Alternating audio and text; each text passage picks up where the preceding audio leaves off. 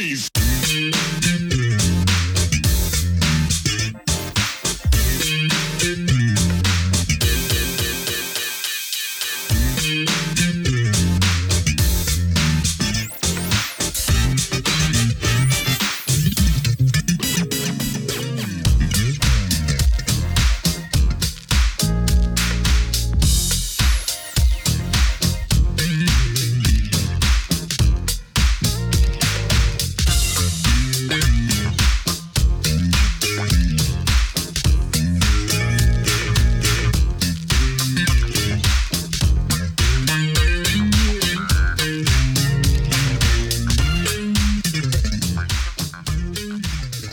You, uh, I think, touched on this one. I had it here. I just wanted to uh, hold it up. The news. Yeah, news. Absolutely. Yeah, that must have been. Uh, I'm guessing one that you really enjoyed doing. I did. I enjoyed all of them, and that was kind of uh, that was one of those records that was just um, okay. The record button's on. Let's go.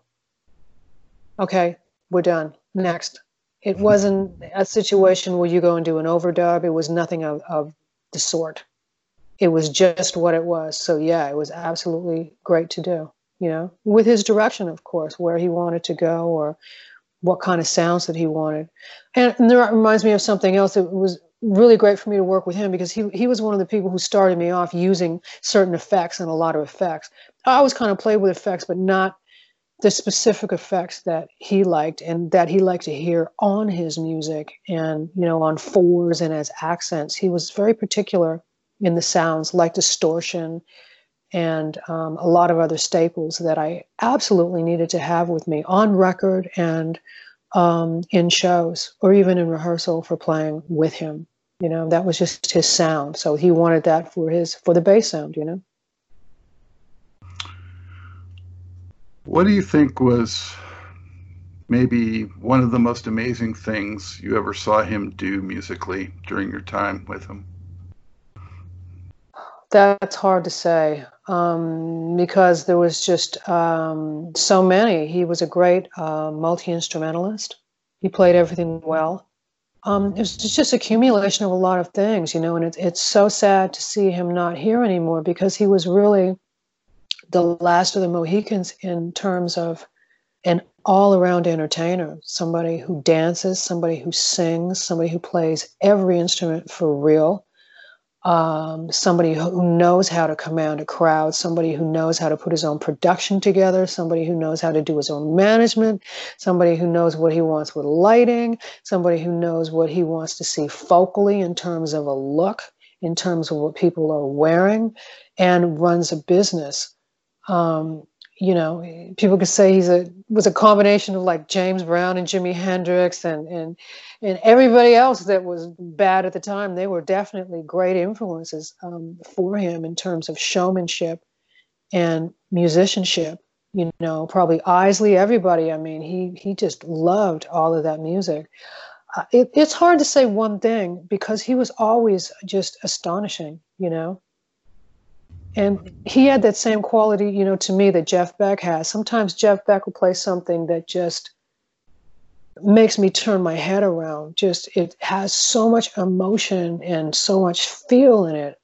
Sometimes I, I'll say to Jeff, you know, man, you must have been somebody who was really abused or had a really horrible life in another life for you to be able to play like that. Because, you know, you got you got to get that that it when you get those players when that feel just comes through like that it's it's unworldly you know it's like magical.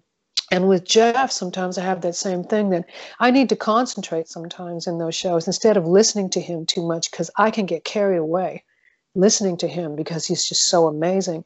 Prince is obviously the same way in a lot of ways whether it's a dance move that he does or whether it's it's killing the guitar or you know some nights the way he would sing Adore or something and just it would be so moving you know. He had that same quality that that it'll trick you if you're not if you're not careful you know. You got to concentrate because you get carried away and maybe lose your part or something lose your place you know. So um i can't really say one thing. He just was great at everything great at everything And as far as Jeff Beck goes, um, I've been a fan of his since I was a kid, and I heard Blow by Blow. Um, so you know, he is an extremely unique player. I mean, the the the voicings that he gets out of his guitar, not only the speed and agility as a player, but just the the sounds he brings out. Um, un- incredible player, and he's still so good. He's incredible. He just keeps getting better and doesn't use a guitar pick. I mean, it's just all in his hands. He is absolutely, absolutely incredible. And we just, uh, you know, we had, uh, we were supposed to be on tour this year starting in May for a three month tour with his new record that we, you know, did. He did some collaborations with, uh, with uh, Johnny Depp on it, who's singing, and Johnny. We toured uh, with Johnny in September of last year, also just getting these tunes tight, you know, live and, and having some fun playing it. And um, they just released um, Isolation, I think, uh, about six days ago. It's a song, uh, it's a John Lennon song, Isolation, that uh, Jeff and Johnny uh, did their own version of it, Johnny singing and it's uh, absolutely incredible. Jeff is is killing it, and uh, I'm playing bass on it. Vinnie Colaiuta is, is playing the drums, and it's just it's killing. Everybody's loving it, and and they decided to put it. Actually, it was done before this coronavirus thing, so, but it's just so real and so right now, the isolation that everybody's going through. So um, it's it's going really well. But um, he's an incredible he's an incredible player at the age, and he just keeps getting better. He's a he's a phenomenon, definitely. And you know what? I gotta say, Scott, I've been really blessed too to have been able to play with two probably of the best guitar players in the world. You know that I've had the opportunity to play with, and both of them have rubbed off on me. Jeff's style has absolutely rubbed off on me in different ways.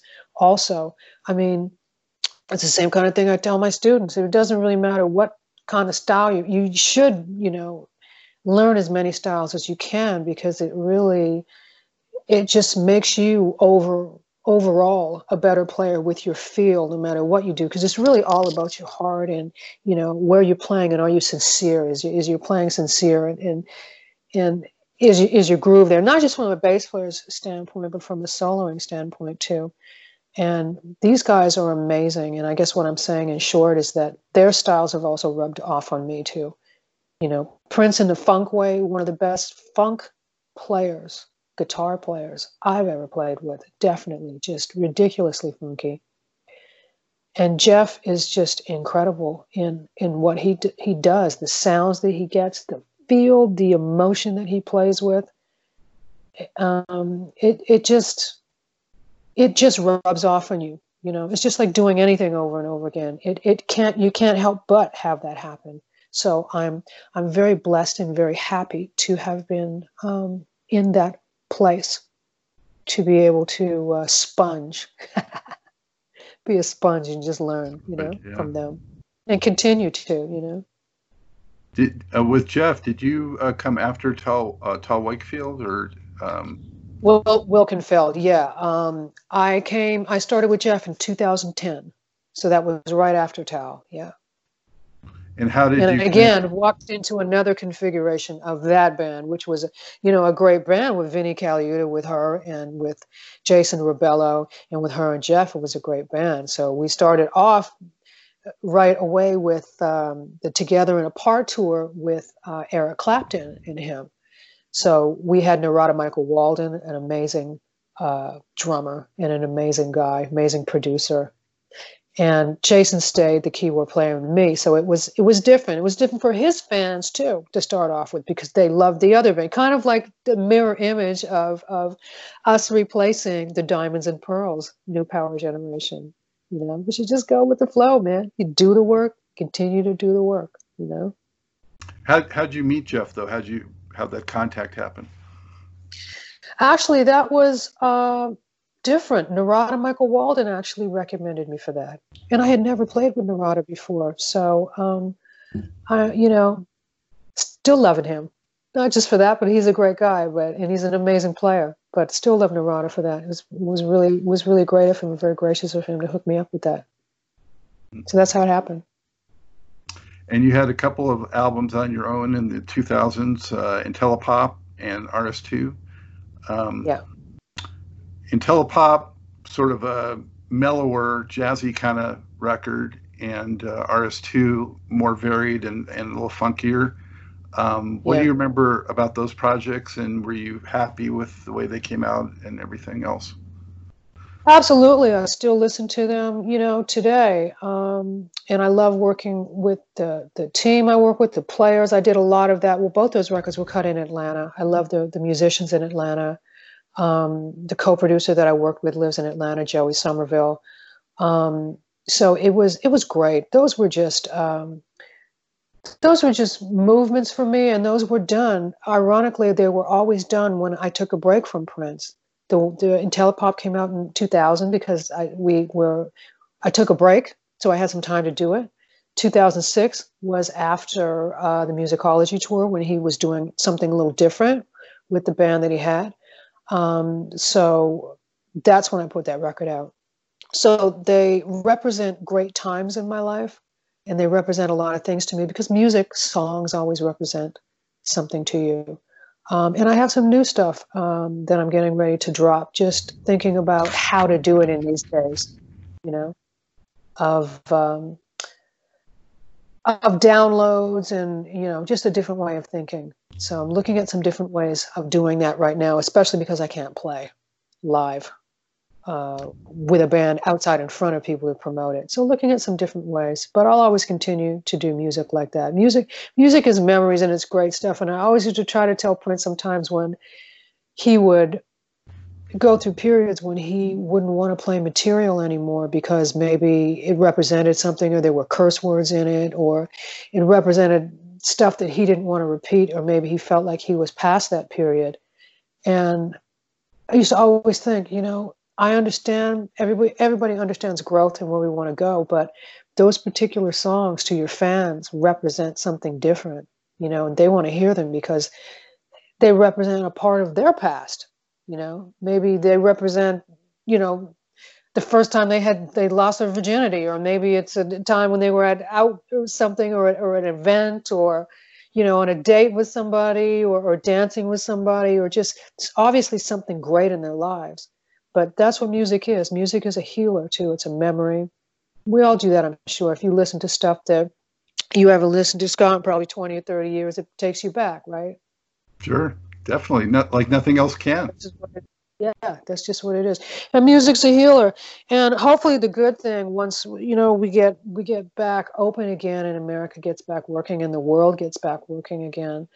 Um, we're looking forward to seeing the high demand for music again because we are healers. We are we are mobile doctors who heal people and just take them to a place where they can have some serenity and have a good time. And I know that people are really looking forward to experiencing this again. You know, as we are. Well, music is key in getting through something like this. I mean, you know, as you're hunkered down, you know, music can can help you get through it like nothing oh, else. Sure, it's you a know? healer, definitely, definitely. Um, well, I very much hope to hear new music. Uh, how how how might Rhonda Smith in 2020 sound differently from uh, 20 years ago? Do you think? Uh, I'll say it's probably a little less jazzy. It's a little less smooth jazzy, that's for sure. It's more a lot of the stuff I have is a little bit more uh, pop, pop rock with some funk in it. So it's a little less smooth jazzy for sure. A little less jazzy. Although I'm still taking some solos on this first tune that I'm going to release. There's actually a bass solo on it that pretty sure and hopeful that uh, radio will play because it's just in a genre, but it's not smooth jazz though.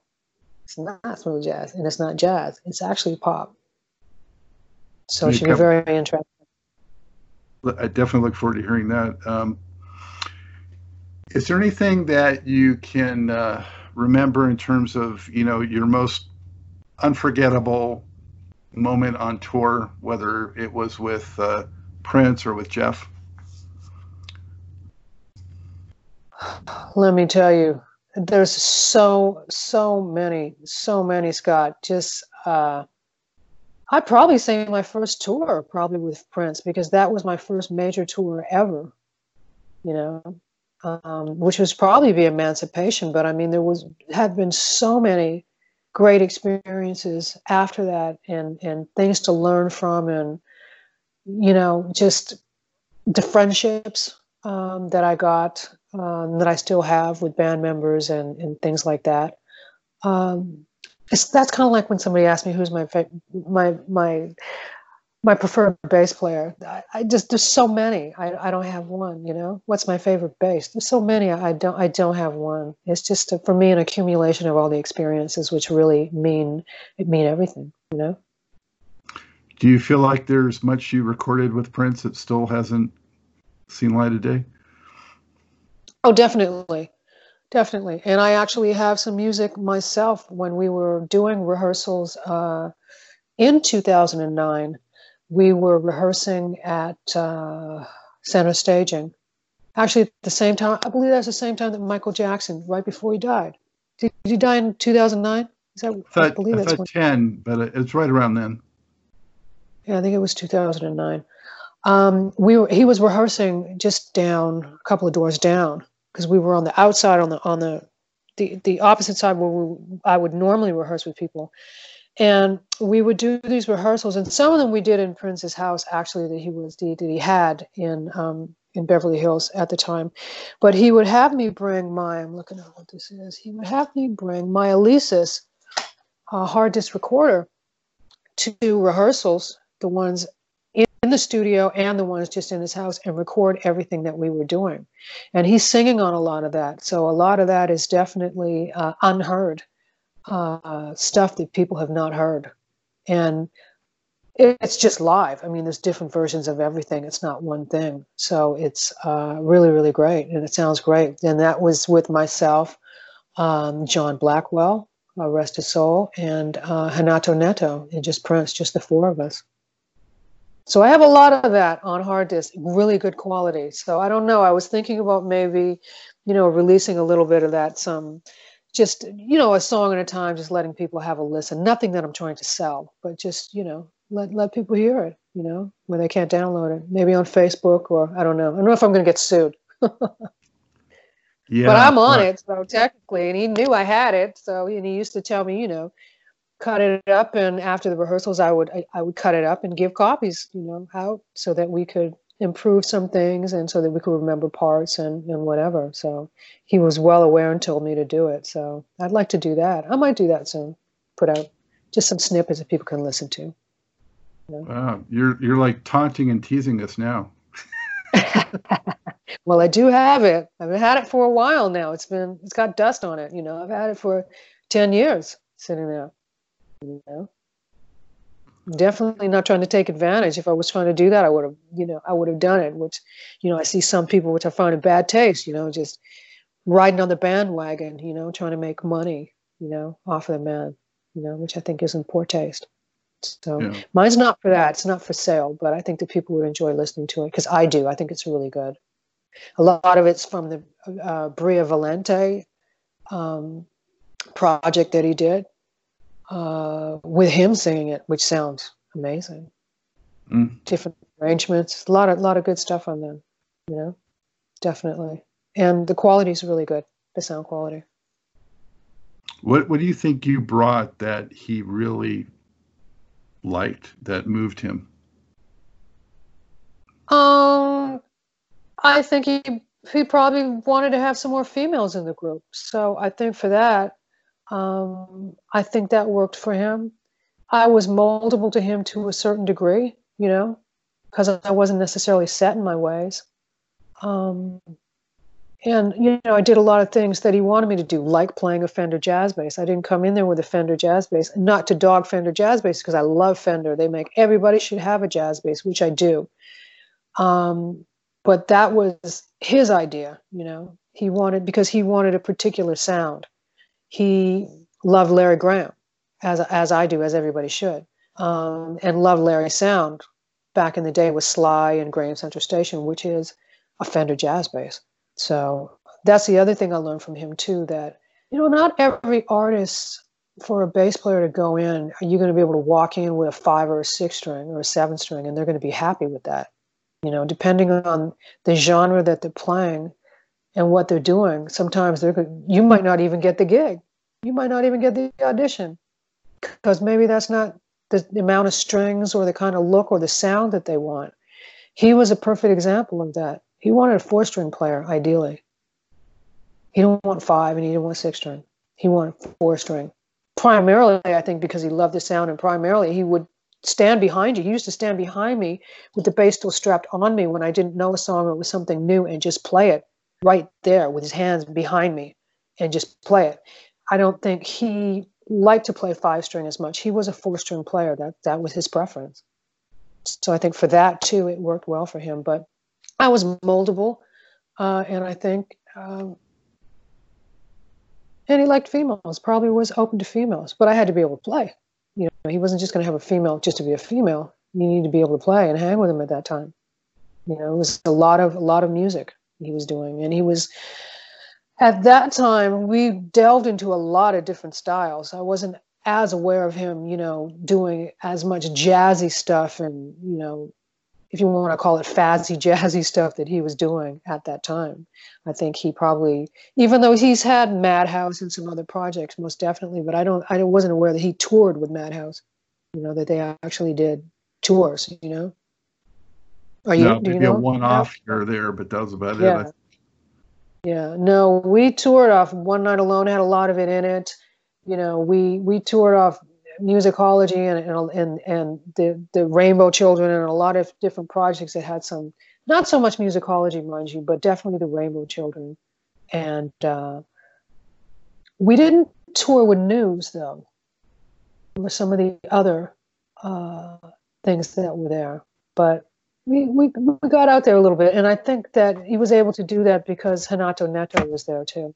And Renato's a great player, can play a lot of different styles well. Yeah, live at the Aladdin too, absolutely. That was a lot of fun too. Great band. There again, great horn section, just just a lot of fun. Yeah.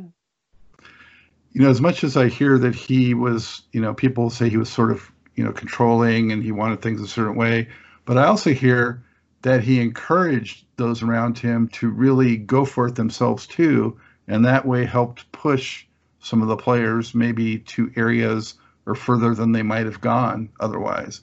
Did did you feel him kind of helping to push you in certain ways to? Oh, to definitely definitely. He would he would always be around to give tips on what uh, you know whether it's how you looked on stage or certain things that you could could do or um, you know certain things to improve a solo or you know the way that you could look or the way that you played or give you licks. Absolutely all the way around. He was always like that. But he liked his players. What he would always encourage people to do was if you wanted to go solo he was down with that too you know he would he would probably be more of the thinking I'd you know he kind of used to tell me you, you could go solo do your record do your own stuff that's great but don't play for other people. You know you play for me.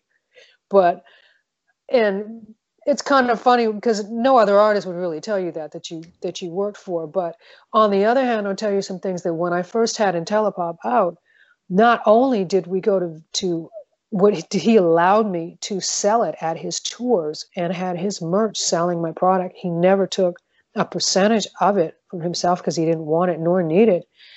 There would be some shows where he would actually say to the audience, "Hey, you know, go out and buy a record. It's it's there." I mean, who does that? Mm. You know, people, artists don't do that. They don't allow you. They don't care about your merchandise. You know, it's about them. Not that not that they not that they should you know, because they're paying you. But he was different, different kind of dude. Yeah. You know, um, before we came on, we were talking a little bit about the um, Prince tribute that aired uh, last night. It'll be a few weeks gone by the time people see this. But um, one thing I wanted to um, mention to you is that that focused only on the 80s output. And yeah. to me, the 90s and later were, you know, just as rich musically, I think, as the 80s, but they don't get nearly the amount of attention. And do you feel that, you know, some love should be given and attention to stuff that came after the 80s as well? Oh, absolutely. Absolutely, I do. Um, but, you know, I've heard from people who have been involved before in, you know, putting these things together sometimes and from, you know, complaints and a little bit of disgruntledness from people who are, haven't been included. But, you know, we, I kind of look at it in the way that there were so many people involved that it's almost impossible to put something together where everybody's going to be happy about it because there were so many bands and there was just so so many people. It's it's it's kind of hard to do. It's kind of difficult to do, and um, and I think it's especially difficult to do if it's being financed and paid for from a different production company, maybe you know, like the Grammys or something that really um, doesn't have any skin in the game in terms of making everybody happy who was in every band. You know what I mean? I don't think that's really important to them. No, and no disrespect to the Grammys or whatever production company put that on. I guess is what I'm saying is, you know, if if if people are looking at, at Sheila, for instance, who was in that and thinking that she put it together, well, maybe she didn't have a choice, you know, in or maybe whoever show is who is who's ever doesn't have um, all of the choice to choose every single person that they want in. Maybe it's kind of out of their hands, you know. Maybe it's in the production or the the networks hands as to who's going to do what, if it's more feasible um, uh, budget wise or whatever why. So there's a lot of other factors that go into it. Um, that's one thing I do know business wise. But yeah, it'd be nice to see um, some other groups and some other uh, bands. I think I've heard some people say that uh, a bit. I'm sure that some people are missing some parts and they haven't seen there. They have. There's been just a tendency of seeing the, like the same groups over and over. So I can understand why people are starting to say, hey, what about these people? What about, you know, that person? What about this group? What about that band? Can we, you know, see them also? It'd be nice to see them. So, I mean, they have a point to it, but I think there's also reasons for everything, you know, that as, like I said, is sometimes, you know, don't look at the artists or the bands that are up there all the time and say, well, you know, why are we seeing them again? Or did they do it? it, it that's not necessarily the case. There's, it, there's a lot to, that goes into it especially for television, you know? Yeah. I think not just the uh, people, though, but also the work, the compositions, and the albums and stuff that was done uh, from, you know, your time until, you know, he left us. Yeah. Um, yeah. There's a lot of great, great work there. That Dude, there's just tons, hundreds and hundreds. I mean, how do you pick that too? It's like there's so much of it, you know. Yeah, the, I mean, it's it's it's incredible how much great music he has and a lot of stuff that hasn't been covered for a while actually that are great tunes you know and i would love to hear stuff from his first record you know some good stuff on there. I mean yeah definitely. Were you a little surprised at the the depth of outpouring of love that came forward upon his passing you know and that how it's enduring like it is? Because you know i mean he yeah he was my favorite and i followed his whole career for example but i don't know that i anticipated that magnitude of appreciation yeah. and ongoing love that we're seeing. No i'm not surprised about it. Like i said um, he's a different kind of he's a different kind of guy last of the mohicans. Um, he, he was and unfortunately you know sometimes it's one of those things where people don't realize you know you, you don't miss it till it's gone. You don't realize how good you had it when he was there. There's there's no one compared to him you know. Like i said he did everything. He sang he danced he played he wrote he produced he there's to at that level with that kind of catalog who else is there? I don't. I can't think of anybody. And Michael no. Jackson is amazing, amazing, the king of pop. But Michael Jackson didn't play an instrument. I don't think Michael Jackson wrote all his songs. No. I don't think Michael Jackson did all his produ- production and and all the other things. And I mean, again, it's apples and oranges, but yeah. Uh, so no, I'm not surprised. I'm not surprised. He was incredible. Yeah. And on top of that, the innovative things that he did in the business, you know, where he started his music clubs and you know he manufactured his own stuff and and and just just everything that he, all the ingenious things that he did you know it's a shame that people some people are you just starting to go geez you know he was a genius or geez that was this was a great record you know or, but maybe that's what he was supposed to do you know he was definitely here for a purpose and he did it he changed a lot of people's lives you know definitely definitely I, you know, I, I realized that he wouldn't sleep much, but I would still be amazed of all that he would accomplish, even not sleeping much. It's like, how does he find time? Like you were yeah. saying, all the things that he was tuned and dialed in on, you know, yeah. just mind boggling. Well, I think what's amazing is that when somebody is that clear and that good and that focused on what they can do, in life they find they find it you know? We we we have miserable people in this world who are maybe talented at something else and maybe would like to do something else in their life but they end up spending the majority of their day doing a job that they absolutely hate you know just because of the money or whatever the situation is. Here we got a guy a genius who knew what his destiny was from the beginning and he made no mistake about finding it at, and getting his record deal at 17 years old with the stipulation that I'm producing my own stuff, I'm writing my own stuff. From the click, he was on it. He knew what he, he was going to do. He knew what his destiny was, and he knew that he was going to change lives, and he was just going to be that amazing anomaly that he is. So that alone is amazing. In, in this world of distractions and injustice and all kinds of other crap, you know, and the good things that are here too, but that you can be focused enough to find your destiny and love every minute of what you're doing and knowing that you're making a difference. That is amazing. Absolutely. Instead of being sad or mourning, I, I try to just be thankful, you know? Same thing. Very thankful. Very melancholy last night. You know, it's hard to watch some of that for me because it brings obviously back a lot of memories. But I love the memories, and they're never going to leave me. But that that is what it is. I'll I'll never be disconnected from him because I have a very large um, part of my past and my musical past and influence that uh, he represents for me, and that he's part of. You know, so um, I love to see it in, in parts of it just hurts, you know, because he's not here. But appreciate his body of work, absolutely. And love to see how much love everyone has for him. It's a wonderful thing and very deserving. Is there anyone else that um, is sort of on your bucket list that you would like to work with or um, that you'd like to do musically in the future? Oh, I leave everything open. I would have loved to work with Miles for sure. Miles Davis would have been a dream come true. Like they say, the rumor has it that if you can work for Prince, you can work for Miles Davis, you can work for anybody. Two very demanding cats, you know, who knew what they wanted and didn't take anything less.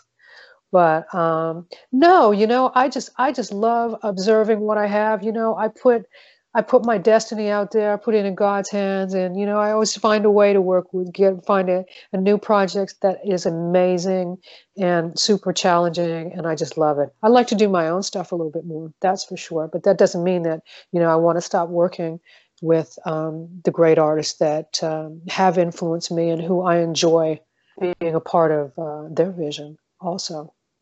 Mm-hmm. And how can people keep up with you know whatever you might have coming up that they might be able to be a part of? Well, they can definitely check me on IG, um, Rhonda Smith Bass. Uh, they can definitely find me on Facebook. Uh, and I have and at my website, uh, rhondasmith.com. I'll, I'll be definitely putting up some stuff uh, there. And if I put up some other things where they can find it in other places, I'm going to definitely let it be known on those mediums that uh, the music is out and it's ready to go. Outstanding. Rhonda, big fan, as you know, so g- glad to be able to talk to you like this finally. And thank, thank you for, you for your patience, Scott. I uh, I try to be persistent, you know. Yeah, you were. You were definitely very persistent, so, and, and I appreciate that. Thank you, man. I know we've been trying to get this to happen for a while. Yeah. Well, thank you for doing it. Hey, back at Truth and Rhythm headquarters. Thank you for joining us on another magical ride with Truth and Rhythm. Whether you're watching or listening, as always, thank you so much for your continued interest and support. Be sure to subscribe. Go to YouTube, go to the Funkin' Stuff channel, That's where Truth and Rhythm lives and breathes and thrives. Also, goodies here like TIR Quick Takes. And if you subscribe, you know what? You get the show before anyone else. It's free. If you love jazz, funk, R&B, soul, you can't miss it. Pass it along. Tell a friend. Tell family. This audience is growing, and it is a beautiful thing, all coming together for the love of this great music. Also, if you can throw us a buck or two, we could use the support financially, keeping the lights on, keeping the servers going, all these expenses. If you can help support the program, whatever you can give, much appreciated. Go to the website. On the right hand side of every page, you just click and you can donate through PayPal, credit card, whatever. Very easy to do and so much appreciated. And if you do a sizable donation, I will mention you on the program.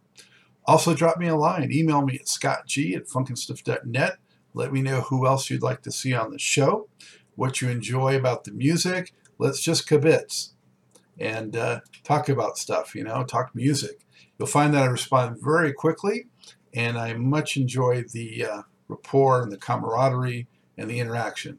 Always remember, this is your show, The True Music Lover. So for now, that's all the time we have for this one. It's a wrap.